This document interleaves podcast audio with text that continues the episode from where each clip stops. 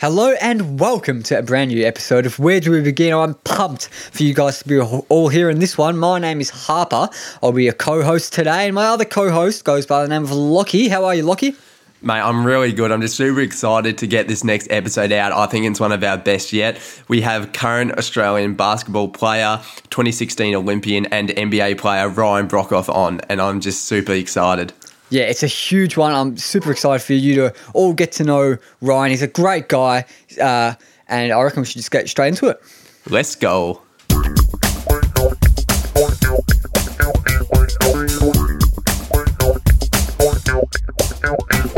We spoke about it in the intro. This is an absolutely huge guest. He's played in the NBA, he's played in the Olympics, he's played in World Cups, and of course, he's played in Frankston. He is one of Australia's best basketballers. He goes by the name of Ryan Rowdy Broekhoff. And Ryan, I reckon that's a nickname with a bit of an interesting story. Uh, no, not really, actually. It, it, I got it when I was sort of 14 or 15, and um, I was sort of the tall, quiet kid, real quiet. Um, and uh, my basketball coach, obviously, you know, playing sports, communication and, and talking and stuff's very important when you're running on the floor, on the field, or, or whatever it is. And basically, I didn't say anything to anyone at any time, and um, the coach basically sort of stopped training because um, I wasn't speaking, and and sort of said, you know, gave me a bit of a rev up, and he's like, you know what, I'm going to start calling you Rowdy until you start like talking and, and being that way, and it uh, it definitely has stuck since then. Yeah, I found that um, with my involvement in sporting teams, normally the best players are normally pretty loud. So were you still one of the best players on your team at the time? Um, we had a really strong team um, going through. Like that uh, that age group ended up winning um, under 16s um, BC, which is basically the best team in Victoria. Um, so we had a really good team, and um, I was one of the, the better players, but I don't know if I can say I was I was the best back then. Yeah, hundred percent. And I read an article from Forbes, which I think they did on you the other day. And so you're training at a local YMCA gym at the moment. Is that correct? That's correct. Got to uh, got to find a way to to get work in wherever I can at the moment. And with thing with things still somewhat shut down over here, that's uh, that's been the easiest place to get into. It has a basketball court and um, a weights room, so that's uh, that's all you need. Yeah, has has everything you need. Do you get recognised a bit when you're down there? I mean, it'd be pretty crazy if I'm just there. I'm just you know bench pressing my 40 kilos, and then I turn around. There's an NBA player next to me just smashing 220 flat. oh, must be thinking to someone else, not me. But, um, uh, a few times, yeah, a few times I get recognised, and um, people here in Dallas are, are big Mavs fans. So, so when I do, they're super great about it and like, oh, we miss you on the Mavs. And, um, you know, they don't sort of come up and like interrupt me or, or anything like that. They kind of wait until, um, you know, I'm finished shooting or, you know, between, you know, sets in, in the weight room just to, you know, kind of come say hello and say they're big fans. And um, so it's, it's been nice to to have that sort of recognition for, for my short time over here. Yeah, that, have you been challenged to any one on one games while in the gym? Has any fan come up and challenged you? No, not yet. So uh, I'm waiting for that time. Uh, play a little horse or something for, for some money. You know, tough time COVID.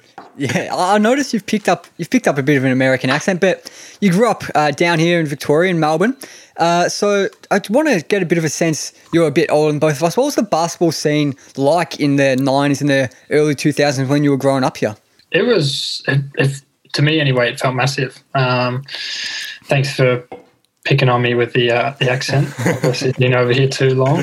Um, marrying an American woman probably isn't helping the case either. So, um, you know, it was it was basically all consuming for for me growing up, and um, you know, Frankston was, uh, especially during my time, such a you know big, strong club, and um, once I kind of got into that system, everything else opened up, and um, we had a really good team that went through, um, and we all basically stayed together. That uh, the whole junior program, which is which is pretty rare and, and, it's pretty special. You know, those guys are still some of my closest friends right now. Um, but you know that that opened up stuff with you know state tryouts, and uh, it was called ITCP back then, which was sort of early morning training, intensive training for you know guys that uh, kids that they thought may you know go on to to more or to play in the state team and things like that. So, you know, it was it, it became an everyday that I had something going on basketball wise during during that time, and um, it was uh, it was a fun time, but it was it was really busy. Did you have particular heroes in the NBA or maybe even NBL back in the day?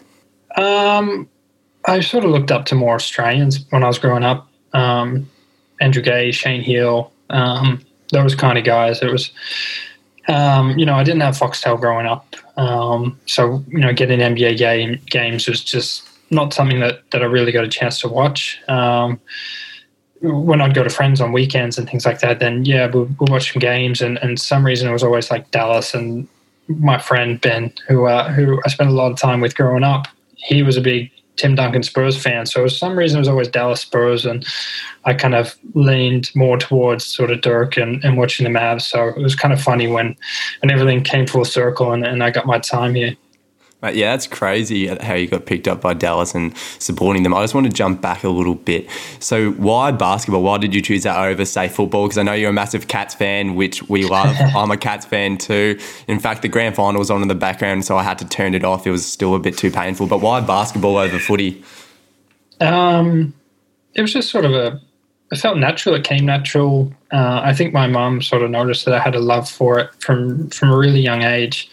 Um, both my parents played um, down at Frankston and, and, Chelsea back in the day, and um, like dad was on the Frankston Bears when they they played one season in the NBL, and mum still played a bit after having us kids, and she would sort of say like she would take us down to, to Frankston Stadium and she would play, and all the other siblings would be running around causing a whatever you know young kids do. And, and I'd be sort of sitting on the bench with a basketball in hand and, and just watching the game. And um, I think yeah she just sort of saw that it was something that I gravitated gravitated towards from from a young age. And you know I, I played a little footy growing up and um, really enjoyed it and, and wasn't too bad at it. But I was sort of a tall and very thin kid and um, basketball was was starting to take off as I was starting to get into footy as well, and, and just sort of made the decision to focus on basketball and make sure that you know I didn't get hurt or um,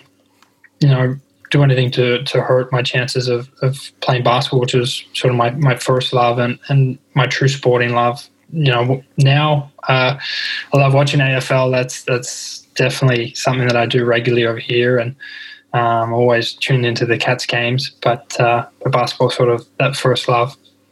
We, have probably got a few American listeners listening to this. So I don't want to talk about footy too much, but were you a key back, key forward, ruckman? What was your position? Centre half forward, uh, taking forward. big marks and kicking snags. So it was uh, it was fun, and then sort of pinch pinch hitting the ruck um, back then as well. So uh, definitely enjoyed my time down at uh, I played for Langy actually with with a couple oh. mates. So um, yeah, yeah, I, I kind of get a little bit, but it was it was fun back then. Did you play with? I'm trying to think. Did you play with Mark Baguley or Luke Parker? Because they might have been around your age. So there, I know Lukey Parker's about two years younger than I am. Um, I'm not sure about the the other guy you said, um, but I know Lukey pretty well because he played um, down at Frankston basketball as well, and um, yeah, I've sort of known Luke for, for a long, long time, but but no, not not footy wise. I was a couple years older. Okay, um, yeah, yeah, and, and not as good as him, obviously. yeah, um, I think you were like scouted. It, back to basketball, you were scouted in the AIS, weren't you, in your final year? I don't think you were even starting, but you got scouted when you're playing at the Institute Institute of Sport. Yeah, yeah, I, I did for my 18 months, two years at up in Canberra at AIS and, and loved that time. And, you know, that's, that's, that's about as competitive for Australian basketball as you can get for, for juniors. Um, so I went through, like Matthew Dellavedova, me and him went through at the same time. And um, some other, you know, players that have played in the NBL and, and gone over to college in the States. And it was, it was a really strong year. And, you know, I was, I was decent there. Definitely not a standout. Definitely, um, not the not the guy every college sort of came out to see, but uh, luckily enough, Valpo who or Valparaiso, who I went with, um, were one of those colleges that that did take notice and, and did sort of pursue a little bit and um, there wasn't too many others, so everything worked out just perfectly uh, with them. Yeah, I was going to ask. Um, a little birdie told me that yeah, Valparaiso actually came to check out somebody else on the AIS, and then they just saw you, and uh, they chose you. Could you speak a little bit more about that? Yeah, they they came to look at, I believe, Cody Ellis, um, who's you know six foot eight, could do it all back then. Um, really, really good player. Um, uh, son of uh, Mike Ellis, who played a long time in the NBL. Um, so I think they came originally to look at him, and uh, he ended up going to St. Louis. I'm not sure if he did that before they sort of came after me, or if they were just sort of covering their bases and, and sort of checking on a few players. But uh, but yeah, I kind of got told that they were watching game film on on him and sort of noticed this skinny kid running around shooting threes. So they sort of inquired, and and the rest is history. Yeah, yeah, and then like going over to America, obviously, just everything's bigger compared to Australia, and the college life is just completely different. So, was a bit of a culture shock to you moving over there at a pretty young age? Luckily, um, the AIS does a great job of preparing you for for that sort of change. Um, like I moved over there when I was 16, I believe. Um, you know, left home and moved up to Canberra to live on very similar to a college campus, a, a campus, but it's just sports. We, we went to a, a local high school um, to finish off year 12 there. But, you know, it's it's kind of similar. Like you, you except for, you know, having the, the classes where you are, you just had to take a bus. But it's very um, regimented and, and you, you know, you had to work around your, your um, like lifting schedule and your practice schedule and your trainings and everything around your schooling and as well as you know making sure you're eating the right things and, and doing all the right stuff.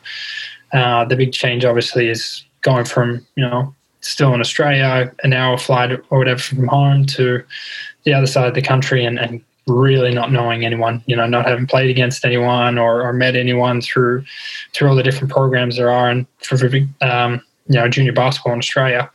So that was a big thing, and and um, you know just sort of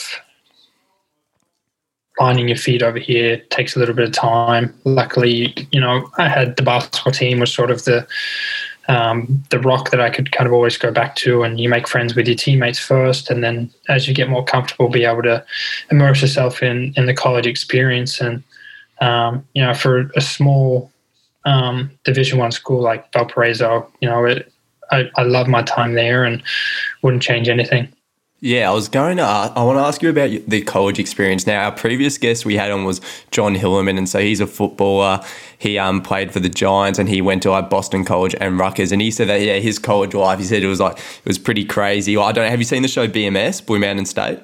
Yes. Yeah, he said. Yeah, he goes. Yeah, um, yeah, definitely some of the stuff that happened in Blue Mountain State happened at happened at my college, and I was wondering if you had a similar experience. I think it might have been a bit different for you. Yeah, it's, it's a little uh, little different. So I think we had forty five hundred maybe in the entire college, and it's a it was a private, you know, Lutheran um, faith based um, college. So uh, there was also no drinking allowed on oh, campus true. or the dry campus. Yeah, so I don't know what I was thinking when I signed on, but no, it uh, it was uh, in college. You sort of, especially in small ones, you, you get to know everyone, and even though you see the same people at parties and, and things like that, you still you still find ways to have fun and um, but it's definitely not up to that blue mountain state uh, kind of level. Have you watched that yet harper? Have you checked it out? Nah nah i haven't had a chance to check it out. Actually would you recommend it? Oh it's hilarious. Yeah it's, it's pretty funny. Yeah is it is it netflix or where, no, where can i find it's it? not on netflix anymore. It isn't? Oh where can nah. i check it out? Uh, i'm not too sure. Yeah i'm not sure yeah, uh, well, uh, I have to find that out. If any listeners know where, where to find Blue Mountain State, is it? Send in, send in a text, send in a message to the show, and I'll check it out. But um, we're speaking about college. Uh, was like, did you get big crowds at your games? Obviously, a, like a bit of a smaller uh, school compared to some of the other ones. Uh, what was the pressure like and the atmosphere and the crowds? Um, being a small college, um, we didn't have the, the enormous arenas like like some schools do, but um, the Arc is is what it was called, the Athletes Recreation Center. Um, it uh, I'm not sure what the capacity was, but but basketball in Indiana is his live as life and death, um, and being sort of a college town, you know, it's it's it's the main it's the main sports team around, and the uh, the support from you know not just the college but the community was pretty amazing um, during that time, and, and we always had pretty full crowds, and especially as we're playing um, better and better as, as my time there went on. Um, you know, we, we would sell out, and and you, it just felt it felt like any big stadium that you played in. Like the noise was fantastic, and everyone from the community was so supportive. And you know, you'd see people as you're walking down the street, and they'll be like, you know, good game the other day, and it, it really was um, a community, I guess. Yeah, hundred percent. Now I've got a question to ask, and I'm sure you're you'd be expecting it. Uh, t- tell us about your semi the semi final, and I think your senior year, and tell us about those last twenty seconds because it's one of one of the craziest ends to a basketball game I've seen. Yeah, it was. Uh, it, uh, it, it, I think I get the update every year of, of that time, and I've played shot only a few hundred times. Um, but it uh, it's it's a special moment and, and something that I'll be able to look back on for when I'm done is is definitely a a highlight and a, a every kid I guess playing basketball, you know, or any sport, you know, has uh, has dreams about hitting the final shot or kicking the goal off the siren or um, you know, it's it's a, a dream that I, I got to live out and here we go, five seconds left. Here comes Ryan back. Broekhoff drives, cut off, tough fadeaway shot. It's good! Goal!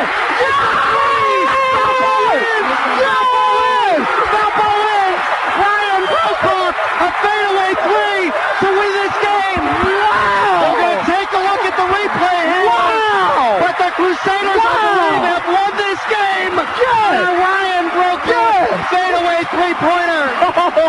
An incredible shot. wow! Yeah, check, check it out on YouTube. It, I reckon. Horizon League semi final 2012 13 season. It's bloody amazing clip.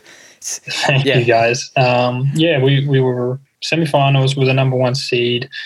Basically, you had to win the tournament to make it through to the NCAA tournament. Um, so even though we won the regular season, it, it basically comes down to winning your conference tournament. Um, so we were playing Green Bay at home. Um, that's the luxury of finishing first. All the games are, are played at home, and yeah, they, they really played um, one you know great game against us and, and kind of really had us in the in the towards the end. And I think we were down maybe f- I think it was four points. I think we were down four points with 15 seconds left or something, and we come down and we ran a play. I, I believe it was for me, and, and they kind of blew it up and we ended up swinging the ball to to Matt Kenney, and he hits a corner three over a seven footer, you know, contested tough shot to bring us back within one, and um, maybe five or six seconds left. Um, so we're pressing, they get the ball in, I foul. Um, their seven footer was really skilled, you know, more of a stretch big than a, than an inside. Um, so I foul him, and he's 75, I think, career free throw shooter, and he's got two shots, and we're kind of like, oh, we're in a bit of trouble here. Um, if you play the right clip, it kind of cuts to our bench, and guys are head in their hands, and you know, looking up at the sky, like, you know, this is our our last chance. You know, there were so many guys that that I went through with that it was sort of our last year together, our senior year you know, this was kind of it. This was our last chance to to make to the tournament, and kind of, you know, it was kind of hitting them that it was probably going to be done. And um, he ends up coming down. He, he makes the first, um, and then he leaves it short on the second. And we've got five seconds or six seconds. Um, the center Kevin grabs a rebound, gives it to me, and, and we kind of just said, you know, we'll we'll sort of just play it how they if he misses, then basically it's just get it down the other end and, and try and make a play, whether it's a three or a two, send it over time. We'll kind of uh, just just play this kind of um, you know I'd, I'd been the, the sort of the the leader and the the uh, I guess go to guy uh, for the last couple of seasons. So it was kind of put in my hands, and um, I was really thinking of when I was coming down the court that I was going to sort of cross out, cross over and, and try and get to the hoop and just sort of get a layup and, and force overtime. We'll try and win it there. Um, so I'm bringing it sort of the mid, bring it down the middle on the, on the left side, and I cross left to right. Um, I see a center that just passed it to me, sort of run next to me, and uh, I kind of fumble as I'm trying to sort of bring it back, and you know we're kind of in each other's way, and um, I pull it back and sort of know the time's just about to go, and their center or power forward switched out, and I was basically, you know, I have to just get something up. You can't can't just go up and just not get a shot up and, and give us no hope. And sort of took a step back and sort of rose up, and he rose up, and I was like, oh, I'm gonna have to sort of double clutch this because he might get to it. Um, and just sort of threw it in in complete hope that uh, it was heading towards the basket, and um, yeah, just sort of didn't didn't think it was going to go in. You know, just the how it felt coming out of the hands and what type of shot it was, and um, just sort of watched it and was like, oh, it's going straight at least, you know. And I'm falling back, and um, I think I end up landing on the ground, and I see it go in, and I didn't know what to do. I just sort of jumped up and started running around, and um, the place exploded. And it's it's you know something that I can still recall, as you can tell, pretty vividly. Yeah, hundred percent. What was the celebration like after his shot? It wasn't like I think it might have been OG from the Raptors when he hit that shot against the Celtics in the playoffs, and he just didn't celebrate at all. He just because he expected it to go, and was it a pretty crazy celebration afterwards though? It was. It was me running around, fans going crazy. I was. I was expecting the court to to everyone from the stands to come out. Um, but um, yeah, we kind of ran around, and the teammates caught me and sort of piled on, and and then the referees had to, you know, take a look at it and make sure that I got it off and, and to make sure that it was a three. And we all went back to the benches. Um, and I, I sort of knew, I was like, it's definitely three. I definitely got it off. Like I was, I knew, but still that little voice in the back of your head, like, did you, did you? Um, but had yeah, you made was, a shot like that before? Uh, not, not, not in, in that kind of context, not with that much sort of on the line and, and the difficulty of it. I've, you know, you've hit, fit shots to, to tie games and, and, and shots down the stretch to sort of ice games and, and, and like that, but uh, but not to that degree of difficulty and, and not with sort of the season on the line. So it really what what makes it so special. Mate, I'm just picturing when you're saying running around. Do You remember Harry Taylor when he when um, Isaac Smith missed that shot in the 2016 final when he just ran the whole field? Was that a bit like he just very similar to that without the uh, without the uh, the hobbling look? I love I love H. So uh, oh mate, I'm devastated he's retired. I love him too. Yeah, retired just like a week ago. I think that it's a bit sad. Always consistent play, even not as a Geelong fan, just universally admired. I reckon, but mate, you must have been like absolutely cloud nine after that. Like semi final, just the perfect end to a game for you, really. But then, like, must be a bit of a letdown going undrafted in the uh, NBA draft. So, how did that feel for you? Were you expecting to be drafted? No, not particularly. Um, you know, I only did a, a few um, pre-draft workouts with teams, and yeah, I, I, didn't think. I thought it was sort of a long shot if if it was to happen. You know, but six six, non-athletic, um, skinny guy um, that just shoots threes. Sort of, you know, it, the basketball hadn't sort of changed like it has in the last year or two. I was going to say you just described just about the perfect player shoots threes for today's game. Yeah, the basketball so, was so right. different ten years ago, wasn't it? Oh, 10 years ago, mate. Jeez, it was seven. Um, Doing dirty there, Lockie. Jeez. So yeah, definitely, uh, definitely changed. Um, suited towards you know the, the skill set that I have, but yeah, I wasn't wasn't you know I, I had hopes and, and, things that that it would happen, but I was pretty realistic that it that it wouldn't, and uh, I'd already sort of spoken to my agent and, and we kind of sort of planned um, for the European um, option and, and and how that would work. And um, someone like Joe Ingles is, is the perfect um, sort of player for me to career path to follow. Like he went over after the NBL, went over to Europe and played some really big teams and did well, and then made the jump over to the NBA. And I was like, well, you know, that can be my plan. And we're with the same agency and, and everything like that. So, so you know, trust trust what they were doing, and um, you know, not not sort of put everything live and die that you know I got to play in the NBA or whatever. Just just sort of go where basketball takes me, and, and if I continue to improve and, and stuff, then there's always going to be chance for me to to make the jump back over and and try the NBA.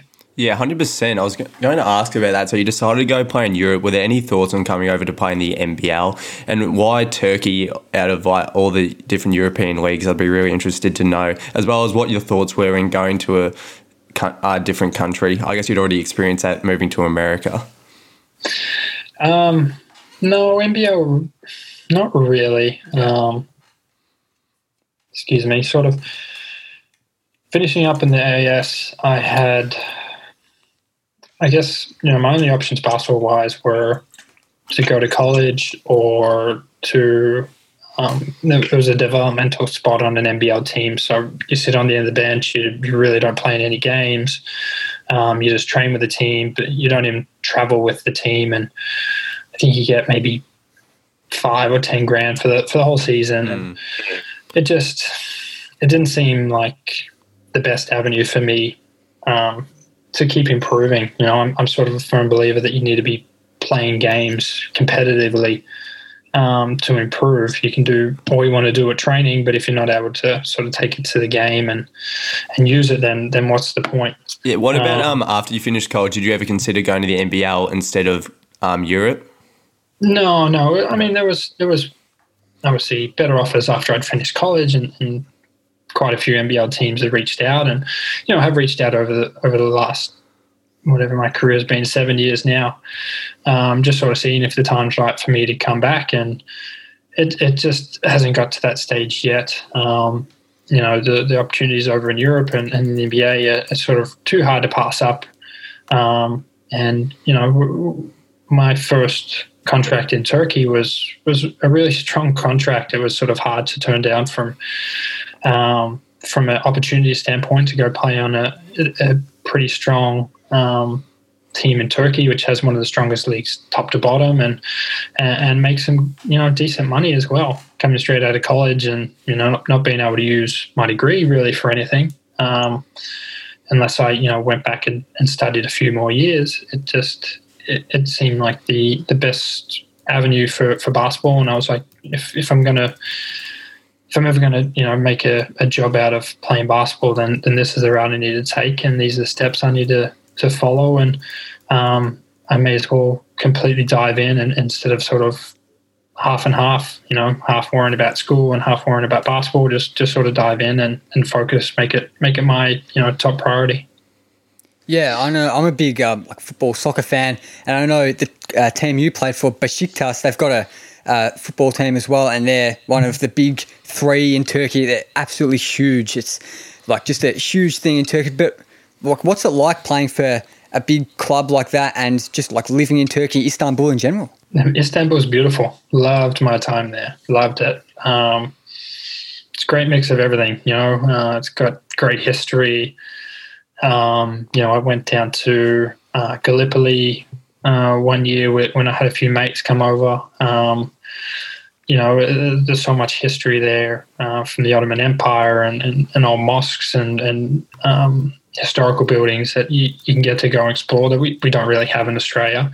Um, and then just from, it's got, you know, a great mix of all cultures and, you know, Western influence and you know Eastern influence and great food and it, it really was an amazing city and, and the people were very friendly although not everyone spoke English which made things interesting um, they were very welcoming and the fans of Besiktas are some of the uh, most devout fans you'll ever see anywhere so um, I would definitely enjoy my time and, and, and still get messages from fans from Besiktas, you know, saying come back, come back. You know, we miss you. So it's it's pretty sweet. Did you try to learn any Turkish?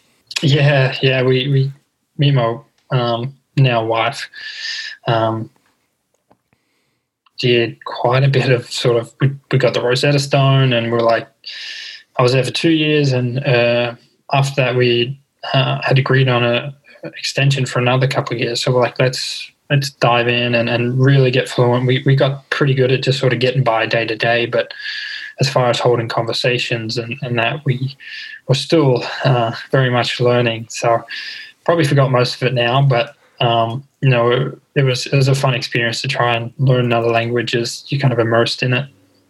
And then moving over to Russia, uh, just pretty soon after, did you, did you try to learn any Russian?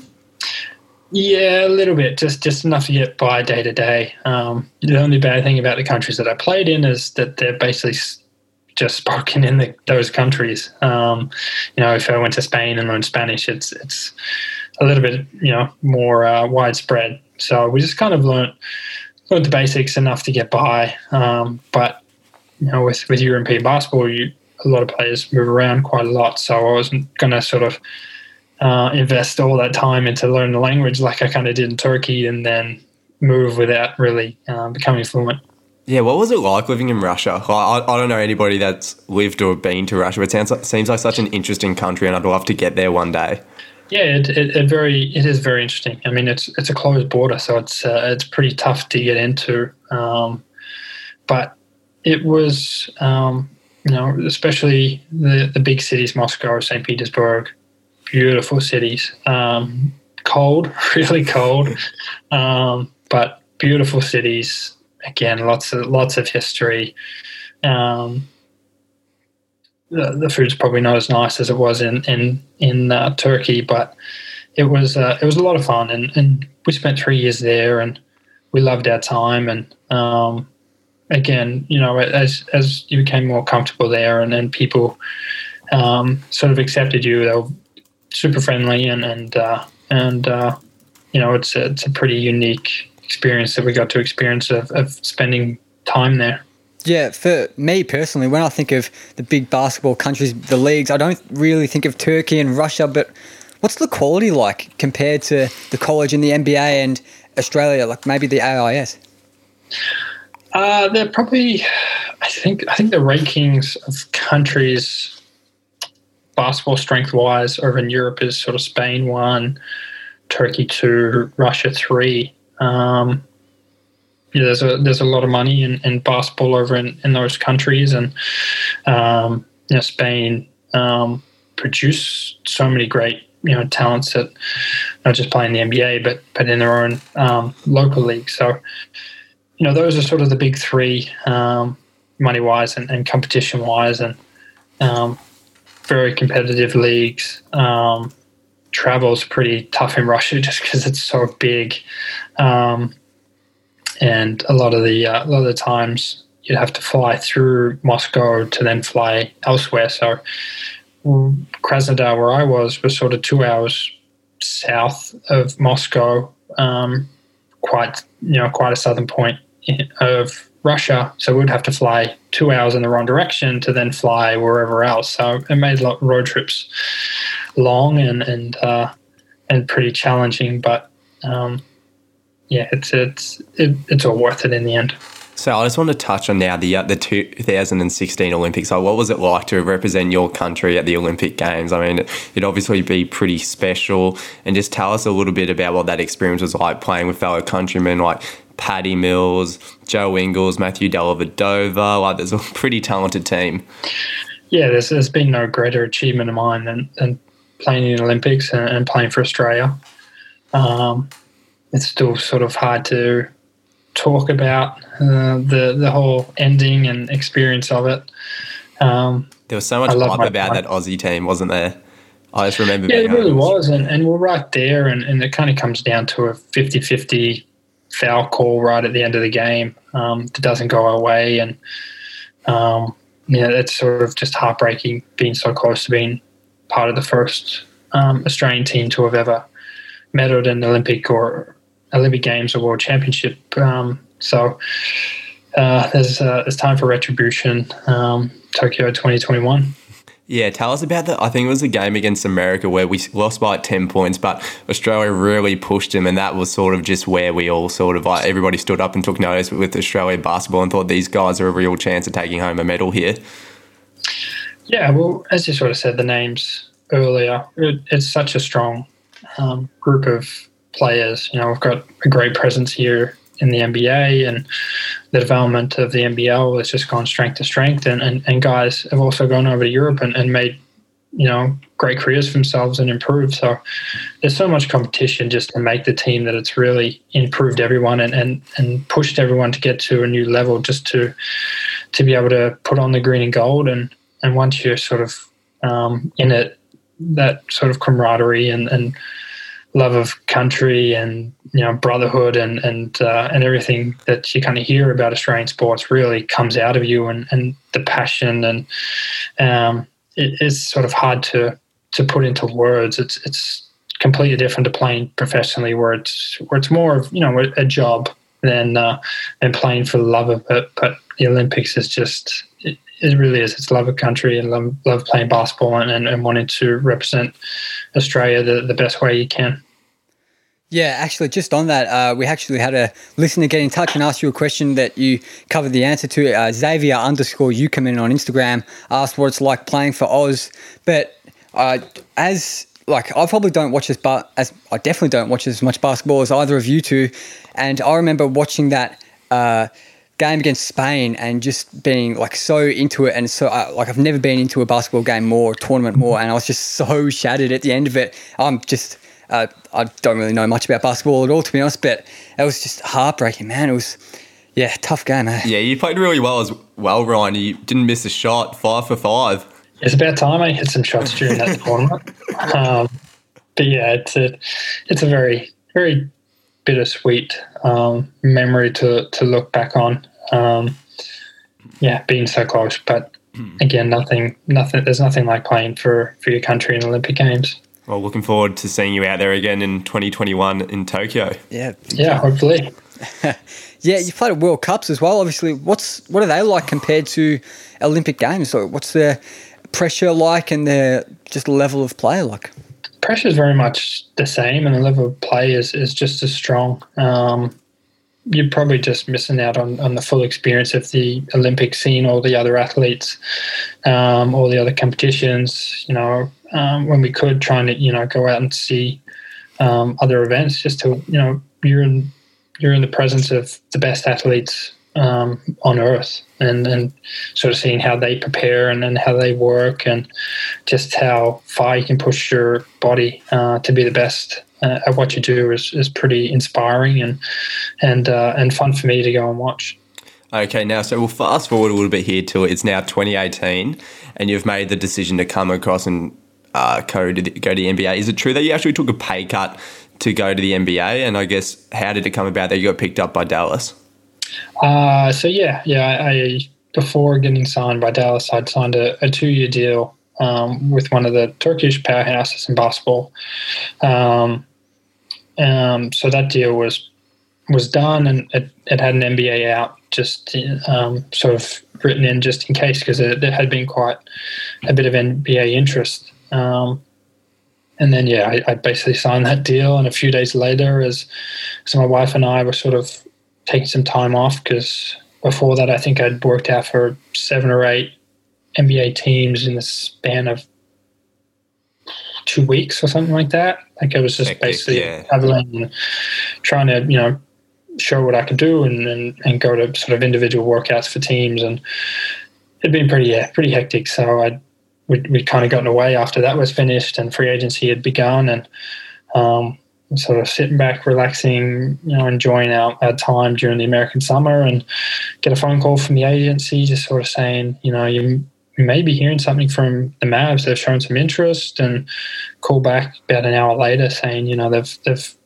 put a deal for for you know two years, one year sort of guaranteed.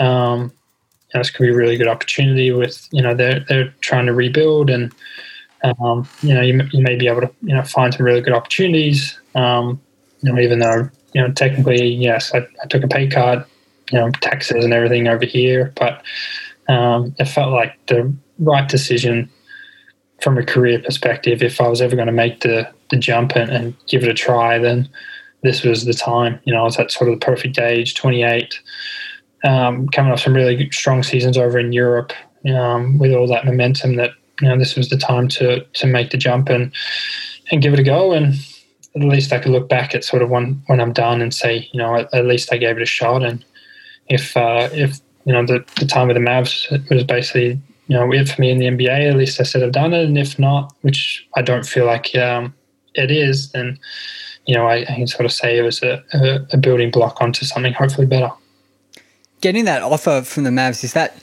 just a moment where you're just jumping up and down in excitement all around the room, dancing everywhere, or is it really like focusing and cracking down? I'm in the NBA now. I've really got to crack down and just go to peak performance. Uh, no, it was more sort of celebrating. you know, you know, I definitely gone the the long way um, uh, to to get here to you know a dream I had since I was a, a little kid. So was more enjoying the moment and, and, and celebrating and calling and, and texting everyone once it was released and um, yeah, sort of trying to share the, the good news and um, the excitement heading into you know my, my first NBA season. Yeah, so you're a fan favorite in Dallas. Now we got a second nickname. Uh, how did you get the nickname the accountant? And I love that. just just have a look at me. Basically, I don't look.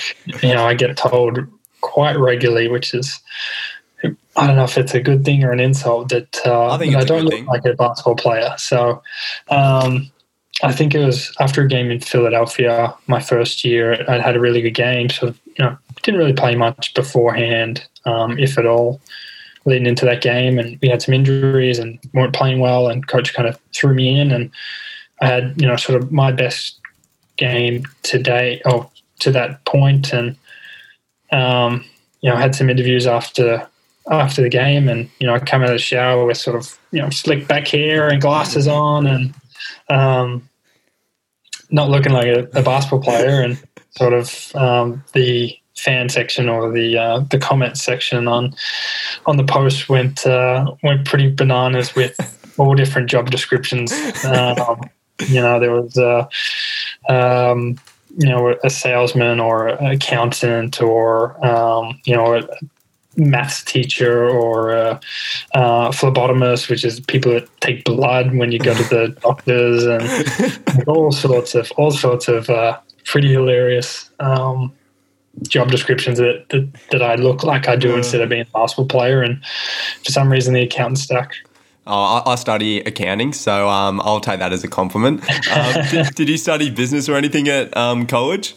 Oh, wait. no, I studied uh, I studied kinesiology and exercise science. I was heading into like uh, physiotherapy, sort of. Okay. Oh. That was sort of my my uh, post uh, college career path. Yeah, yeah, fair enough. But um, when you like went to Dallas, obviously getting that offer, it's just probably surreal feeling for you, and you ended up getting starts, getting your debut, getting some points was that something you expected? And what, what was it feeling like when you just started hitting all those milestones in your career? Yeah, I didn't really know what to kind of expect. It's such a competitive league, and there are so many very talented players um, that, that are they're in the NBA. So I just I sort of set little goals for myself, just about getting on the court and, and you know making sure I shoot the ball well. You know, forty percent is sort of the the the baseline that I want to be shooting three pointers at. Um, so that was more sort of um, goals. But but as as things started to you know pan out the way they did, and I wasn't playing much, and I was more so just staying mentally and physically ready for when opportunities do arrive, and, and taking them when when uh, when I get the chance. And I think Philadelphia, that game where I got the nickname, was sort of that that you know, perfect. Um, um, you know, uh, for me, a perfect answer to, to what, you know, I'd led up before, you know, um, who's this, you know, Australian guy that, that doesn't really play much. He's supposed to be a shooter. And, you know, I, I come out and play well after not playing for three or four weeks. So it was more just sort of staying ready. It's, it's, it's a very common term over here about staying ready when, when you're not playing for, for opportunities to come up and to take advantage. Yeah, it must have been frustrating because every time you got out on the court, your minutes weren't there, but you shot like you shot over 40, uh, 41% in your first year, 39% second year, and that's obviously awesome numbers, but you just weren't really given the opportunity. How did you deal with that frustration of not getting the pro- playing time that you probably deserved? Um, it's more so just uh, using it as, as kind of motivation. So, you know, I wouldn't wouldn't be playing, so I'd go in and, and do a whole bunch of extra shooting and, and work um, just to try and I guess vent that frustration and, and, and kind of you know last thing I want to do is is take you know, that sort of frustration or negativity home with me and um, you know whatever it is you know be in a bad mood with my wife or you know now with with a young son. So I was just finding outlets to um, release all that and um, I guess find ways to find joy in, in, in the process and in the the hard work that you put in to, to get here and, and to hopefully when opportunities do come to that hard work to pay off. So we're sort of just focusing on that, that, you know, there will be opportunities taken when you can get them. And um, hopefully by showing that, you know, you can perform and, and shoot well, that, that it will lead to more and more opportunities. Do you reckon there were any times when like maybe your frustration got the better of you and might have even been thinking, geez, maybe I should have stayed in Turkey, Russia for another couple of years just so I can get even better and then come into an NBA side and maybe start and play regular games? No, I don't, I don't think there was ever a point where I thought if I go back to Europe, that that's sort of the answer um, to getting back to the NBA. Um, it, it, just if I if I go back over to Europe, it, it's probably the end of my NBA journey um, which is not a bad thing. Look, I love my time over in Europe, and, and basketball over there is great, and, and you get paid well. So it's not like it's a um, it's it's a bad thing, or, or you know, I see it as a, a bad option. Um, it was it was more so just you know, um, especially dealing with all the travel. Um, you know, is, is putting in all this time and effort and, and, and time away from the family you know, is it is it all sort of worth it? And that was sort of during you know the real tough times where you know wasn't playing and, and things weren't going well, and uh, especially my first year we, we weren't winning any games, and you know you always go through all different scenarios in your head about what you could have done or what team should have done or should I have come here or or whatever. But um, usually I'm pretty positive and and you know luckily I have great support around me to kind of dig me out of those those dark holes. Now, that's a great attitude, I think, to have like positivity. And I feel like you're obviously dealing it with a really mature way because I'm sure everybody knows if things aren't going right with their sport, with their work, it is really easy just to uh, throw the uh, toys out of the cot. But you obviously dealt it in a really mature way. And I think that's commendable and something that I think our listeners could definitely take on board. Now, I've got another question. Um, I'm sure you get asked this a lot. You obviously play with some pretty special players. Um, mm-hmm. And I think you probably know who I'm going to ask about. Not Dorian Finney Smith, even though I'm a massive fan of his play. um, I love Dodo. Oh man, oh, he's he played well in the playoffs. I really, I really like what he brings to the table. But mm-hmm. I guess what was it like playing with Luka Doncic and Dirk Nowitzki, two of the best European, I guess, exports to the NBA and to the Mavs? Uh, Dirk, Dirk was uh, was was surreal playing with him. Um, you know, a, living legend. Um, moved around as, as, well as about Harry Taylor does, um, but just uh, just an absolute uh, rock of uh, the Mavs um, the Mavs organization, and um, to be there that final year and, and, and to see him, you know, lace it up. Um, just to work. He was still putting in at, at his age and uh, what he had to do just to kind of get ready for to play a game was was pretty pretty special to kind of see the the love he has for for the game and um, how much the Dallas community and, and, the NBA community loves what he's done for the game. Um, so it was, it was, pretty emotional that that last game of his, um, seeing him finish up and um, we we sort of basically just try to feed him the ball to get him as many points as he kind of could, and um, it was it was a lot of fun and um, yeah, something that I would cherish to that I could spend time with with uh, one of the greats and uh, sort of see the the blossoming of, of the next big thing in not just Dallas basketball but the NBA. Um, Luka's special. He's he's very special. Makes the game look incredibly easy. Reads the game so well.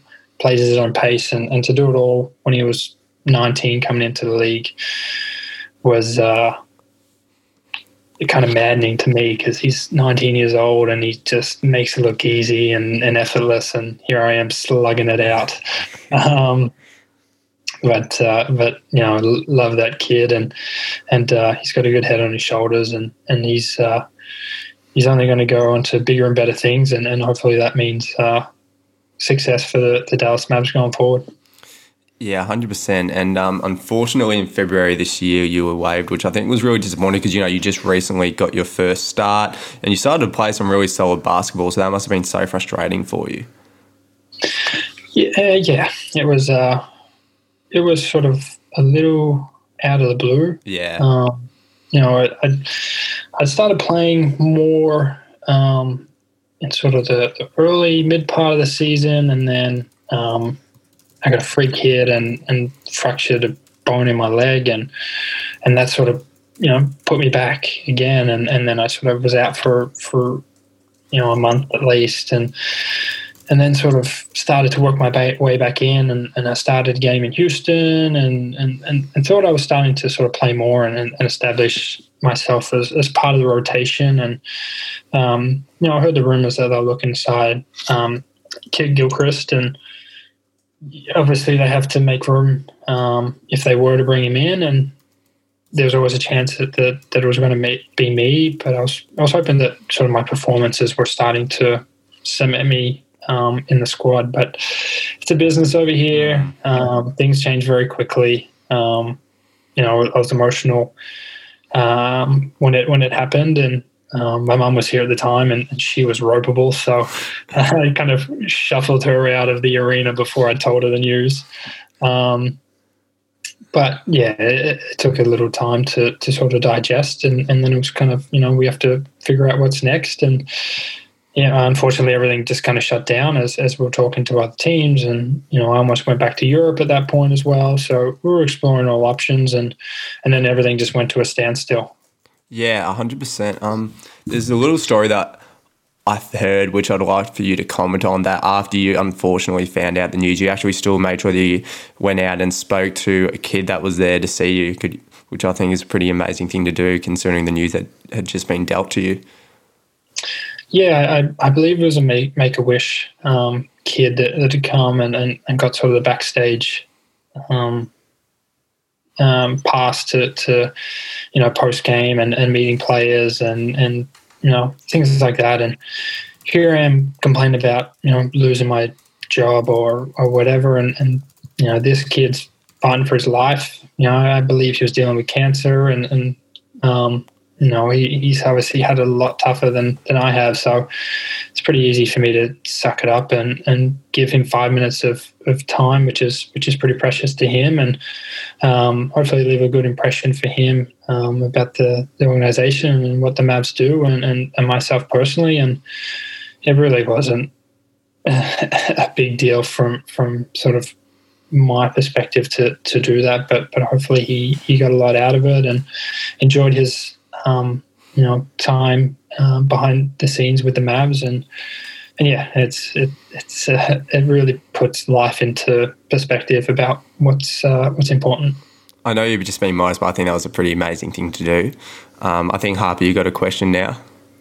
Oh yeah, um, like obviously you're at the uh, Philadelphia now, so uh, moving from Dallas, obviously just out of the blue, like you said and obviously they're still they're not just going to stop existing, and you have, might have to watch some of their games, play against them even. So what's it like, uh, kind of observing from the outside where you could have been? Is there any uh, like it could be totally reasonable if you were jealous or frustrated or angry at them, or but do you have any of those feelings, or have you got a pretty cool head in terms of that? Oh, after the initial sort of you know frustration and, and emotions and you know sadness that you just have to kind of move past it and there's no point holding grudges or you know being jealous of, of teammates or anything like that. It, you know, life's sort of too short, and you never know what happens in the future. You might cross paths with, with someone that you work with, or you know, your, your boss, or or whatever it is. And last thing you want to do is burn bridges because of you know you flying off the ra- the rails when when you're emotional. So, you know, I look at it from a, a big picture perspective, and the NBA is a funny business, so so anything could happen. Um, but yeah, was was very fortunate to be picked up by Philly, and then was sort of down in Philly on my way to Orlando, and and wife gets uh, gets COVID, and you know I have to sort of stay with her. She's she's got some underlying medical conditions, and is she okay now? Yeah, yeah, she's fine. She she Okay, had pretty mild mild symptoms, luckily. But you know, we we had a he was about a year at the time, year old boy, and and she wasn't well. And sorry, honey, I'm just going to sneak away for you know two months. Uh, you'll be right. Um, you know, never really crossed my mind. So you know, we we uh, had to take care of my family first, and and that will always be my priority. So, what are your moves, I guess, now? Are you looking to go back to Philadelphia? Because I think your contract was, if I'm correct in saying, runs out at the end of the bubble. Do you sort of know where you're at, or are you speaking to a couple of different teams? Yes, just speaking to teams. Um, well, guess just let my agent do do his job. Um, so, yeah, it was, it was very disappointing that the, the bubble didn't work out, and and uh, would have loved to have joined Philly down there, and and, and hopefully you know been a, a piece to kind of help them. But that's just you know life, and especially during this crazy COVID time, um, a lot of things sort of take a backseat to to you know your your job or your profession. Um, so yeah, we're just sort of waiting around um, for free agency to begin. When you know they still haven't um, exactly announced it, but it's going to be sort of after the uh, NBA draft, which is in about two weeks. Um, so yeah, just sort of waiting to hear from teams, working out to stay ready, and um, yeah, hopefully it's a it's a team here over in the states. Yeah, hundred percent. I've actually, um, I hope that you can stay at Philly just so that the accountant can team up with Daryl Morey, the analytics genius. I think that'd be a nice little crossover. That one. We'd have some uh, pretty interesting. Uh, we'll run some numbers by each other. That'd be, that'd be cool. Now, mate, I, I hear you've got uh, you're a vegan, and um, that that's something that's interesting to both of us. And oh, I'm a vegetarian, but it's always been a bit uh, challenging for me personally to switch over to be fully vegan. So, can you tell us about your reasoning behind switching to that diet and how it's improved your health and your performance and your mental health, especially? Yeah, we uh, we're we're in Russia, sort of um, killing time by watching Netflix, Netflix document, documentaries, if I could speak, um, and just just watched a few of them and things like what what the health and and a few other ones, and you know we just kind of saw how animals are, are treated and and and what uh, what goes sort of the process of um, how they go from you know being born and and and raised to, to end up on your plate. And just sort of you know weren't too thrilled with with it, with um, how that was. And and uh, sort of said we sort of my wife and I said to each other sort of give it a go. And, and we'll be you know um, eaters of, of meat and chicken and fish and eggs and everything like that. So it was a, a, a bit of a, a change for us. But um, you know when, when you're overseas and you got some time on your hands you're you're able to you know put time into to cooking and, and eating a lot at home. And um, we were we were sort of we were probably like 95% vegan 100% vegan for um, probably about 18 months to two years um, and then wife got pregnant and we had a baby and um, that extra time that we had to sort of devote to to uh, to cooking and and Yeah, uh, babies take up a bit more of your time than you ex- just do, a little bit and- your and- time. exactly and you know I'm, I'm traveling a lot of and and it's just um, you know there there's more and more options becoming available but you know when you go out to restaurants it's it's very limited so you know we're, we're still majority plant-based and, and we do most of our cooking at home and even when we go out to eat there's a lot more options available for us but um, we're sort of not. Um, if we do go out to say an Irish restaurant or there's a, there's a really famous steakhouse here in Dallas that, that we've been to. Like if we go there, then you know we'll allow ourselves to sort of have our cheat meals um, throughout the week or throughout the month, Yeah. just to kind of it, it, it's yeah, it's kind of you, you'd be sort of yeah, it's just too hard to kind of um, buy in 100% and then if you do make a mistake then you feel bad so we're just kind of playing it pretty easy and, and very conscious about what we do eat um, i think dairy is a big big thing we've sort of cut out and um, from a, a health perspective we, we feel great and you know i've been able to put on muscle and, and feel strong get stronger you know eating a plant-based um, uh, living a plant-based lifestyle Yeah, I was going to ask you about that. Do you think it's improved your performance? Because I know that, like Chris Paul, he's gone on the plant-based diet after I think seeing Game Changers, and he, well, he had one of his best seasons, particularly I guess in, in the games played, and he thinks the vegan diet is the main reason for that. Have you felt a similar sort of improvement in your output? Yeah, just just less less sluggish. Um, not just on the basketball court, but just in, in life in general. Um, a lot of those meals, meats and stuff, are, are very heavy and, and take a long time to digest, and you just kind of feel lethargic um, after those big meals. Where you know, eating plant based, vegetarian, vegan. Um, you know, it, it's it's a lot lighter, and you can consume as, as much as you want, and not have to sort of worry about having too many calories. Um, you definitely can, you know, support all the, you know, I, I always get the question, you know, how do you get enough protein and, and things like that? And, you know, what the, the large animals that we eat, what do they eat to get their protein? They eat grass, they eat leaves, they eat green things. Um, you know, they don't just magically have protein in them. Um, so it, it's, it's, it's more so just, you know, being smart about what we eat. No 20 bananas a day like Peter Siddle? Oh my gosh, poor man. That's ridiculous. Yeah, the, like uh, I'm vegetarian, but the struggle I've had, like if I wanted to go vegan, I couldn't.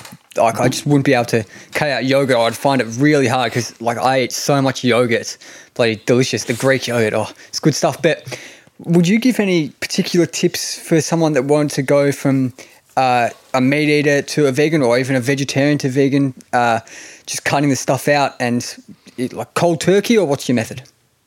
Um, no, probably probably for for a lot of people, I'm I'm pretty stubborn about when I make a decision. If I go cold turkey, as you say, then then you know I'm I'm pretty good at following it, and my wife's um, very much the same. So so we were sort of able to to go cold turkey um, to begin with, but I think the best probably option is to is to do a you know gradual decrease in, in whatever it is that you're eating. Excuse me, whether it be meat or dairy. Um, you know, egg, eggs are very popular and things like that. So it'd, it'd be more like a gradual. Let's cut it down to you know eating meat three nights a week for dinner instead of five or seven, or you know just just slowly cutting back. And when you get to sort of down no days a week, you, you know I don't have cravings for you know burgers or steaks or you know chicken palms or whatever it is. Um, Just you know, quickly, you- Palmer or Palmy? Parma. Yeah. All right, he's cool. He's Spot on.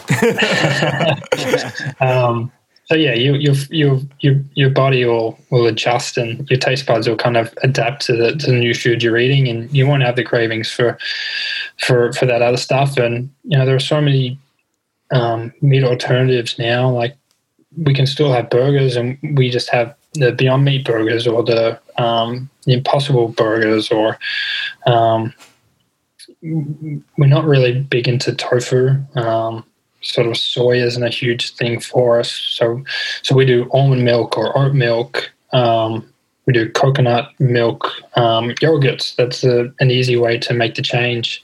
Um, coconut being pretty sweet, you know, it can kind of mimic the the taste of uh, of uh, regular yogurt. So, there's there's so many alternatives that can help you sort of make that adjustment without you really sort of noticing too much um, about the flavor or, or changing what you're eating. So try some coconut yogurt um, instead of regular or Greek yogurt, and, and just sort of see if you can just slowly make that change. Now, just quickly, we've got one more question before we go to our famous quiz. Um, I think we skipped over it, but I wanted to speak about it. So, your career high, 17 points against Golden State Warriors with was KD and Curry playing. Like that's pretty phenomenal. Do you want to tell us about that? Because I feel like we touched a lot about your hardships of your career, but you also had some real high points. Like 17 points in the NBA, probably the hardest league to get into in the world in any sport. It's it's phenomenal effort. Thank you. Uh, um, you'd have to double check about who was playing. I, I definitely remember guarding Klay Thompson and just thinking this is going to be a fun night. Um, as for you know Steph and, and KD, I I believe KD was playing. I'm not 100 percent about Steph, um, but yeah, it was uh, that was just one of those games where everything went right for everybody, and I think we won by 40 points in their home gym, and like it was it was one of those games that you look back and like, how did everything just kind of click so perfectly? Um, so it was, it was, yeah, it's nice to uh, to get my career highs, and I, I think they were defending champions as well. So mix that in. Yeah, that's awesome. Okay, now Lockie mentioned it before. I know it's the segment you came on for, Ryan. It's our famous "Where Do We Begin" quiz.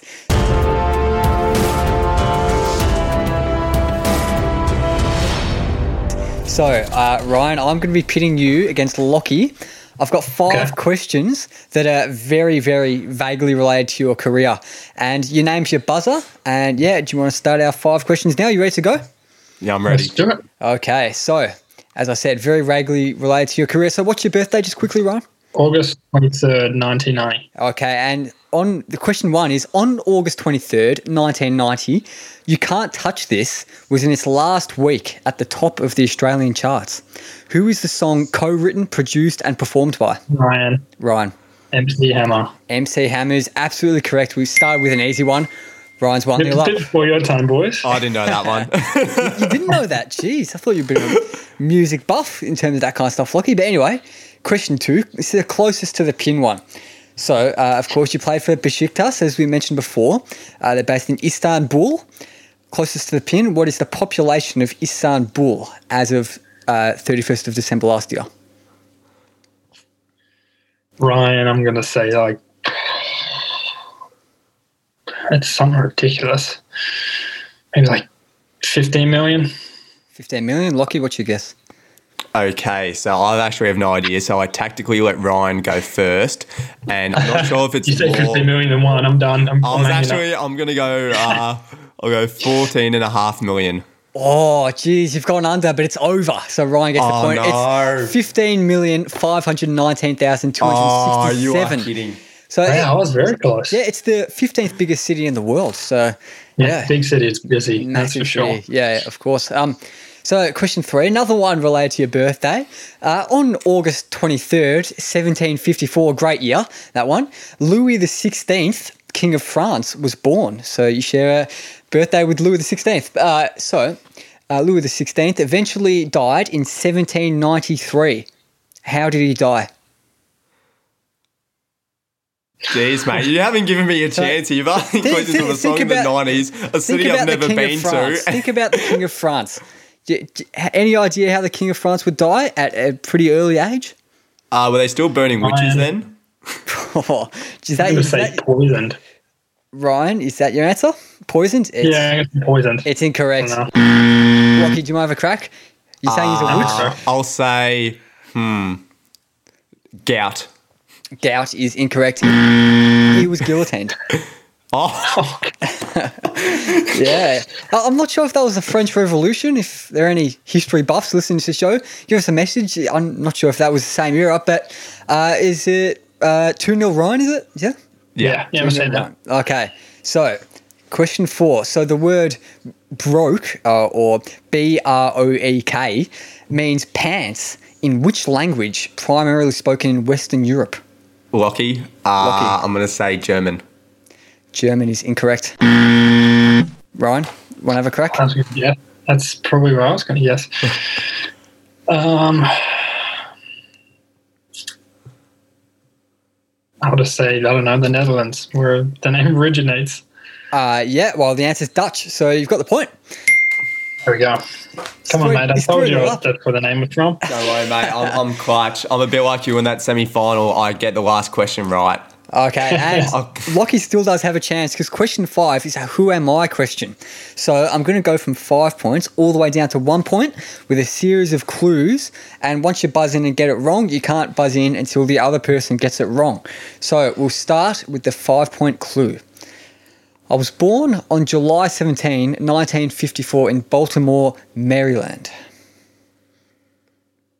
I'll move to the four point clue. Lockie has to get it here if he wants to win it outright. Uh, if he gets it at three point, we might go to a tiebreaker. But anyway, for four points, I first gained recognition playing the role of Dr. Snapper Foster in the soap opera The Young and the Restless. You're really not looked after me here, mate. got, got to make it hard on the early clues. Do you want? Do you want to have a stab, Lockie? Yeah. Try to win it outright, or do you want me to move on? Um, and I've got no idea. So how old would that person be now? Okay. Uh, this person would be sixty-eight. Mate, the uh, I'm just gonna go because he Charles Dance from Game of Thrones because I know he's old and That he's an is actor. Incorrect, I'm afraid. but we'll, we'll move on to the three-point clue. So it's Ryan. It's just you now uh, for three points. I set the Guinness World Record as the wo- most watched man on TV. you could be in for a huge win here if you get it here. 6 0. It's a respectable margin. trying to think back to. Uh, Should I move on to the two point clue? Let's Yeah, keep okay. going. Keep going. I've worked as a judge on America and Britain's Got Talent, appeared in numerous films, released triple platinum albums, but I'm Lockie? most. Is it Simon Lock- Cow? Lockie, I'm afraid you can't buzz in. You've buzzed out, mate. You've already had your guess. Uh, I've released triple platinum albums, but I'm most known for my work on a show that ran from 1989 to 2000. 1989, Yeah. 2000. Oh, should I move on to the one point clue? Yeah, if, Okay. uh, I thought it was going to be Simon Cowell too, but that doesn't. wow. He's, Oh, I don't think. Yeah. You know what? think I Lo- wore Lockie, it. I'll let you back in. It's a dead rubber, so I'll let you back in. You can have a guess if you want. For one point, I produced and starred in Baywatch and I'm nicknamed the Hoff. Hasselhoff. David. David Hasselhoff is absolutely correct. Oh, Lockie's got the point, but it's a, still a fairly hefty victory for Ryan. It's 3 1. Congratulations, mate. ah, the better man won. Thank you. Yeah. One of the highlights of your career, I'm sure. Yeah, hundred percent. Um, well, thanks so much for coming on, Ryan. That was awesome just to have a chat, and we really appreciate it. Anytime, fellas. I had fun.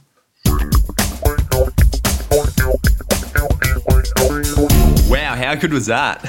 What a crack over an episode. Ryan Broekhoff, an absolute delight speaking with you, mate. Thank you very much for coming on the show. Yeah, it was an absolute dream of mine for you to come on, Ryan. You know, I love the NBA, so to have an NBA player on of your stature was absolutely phenomenal. So thank you so much. Yeah, yeah, it's our first basketball we've ever had on the show, so it was an absolute pleasure having you on, mate. Uh, but before we wrap up, Lockie, do you reckon it's time to plug the socials? Yep, so you can find us on Facebook at Where Do We Begin? Yeah, and on Instagram and Twitter, you should already be following us there. But if you're not, go there right now. It's at WDWB Pod. That is at WDWB Pod on Instagram and Twitter. And of course, give us a five star review wherever you get your podcast, because that would just be enormously appreciated. Or even just by word of mouth, recommending us to some mates. If you like the show, that would just be appreciated beyond words. And yeah, and thank you to all the listeners for sticking around, you beautiful, beautiful people. We appreciate it so much that um, for giving us all that support. Yeah, if you've listened uh, to any of our episodes, especially this one, we absolutely love you for it. So thank you very much for listening to the show, this one, and all of the episodes that you've listened to. Thank you very much, and we'll see you next Monday.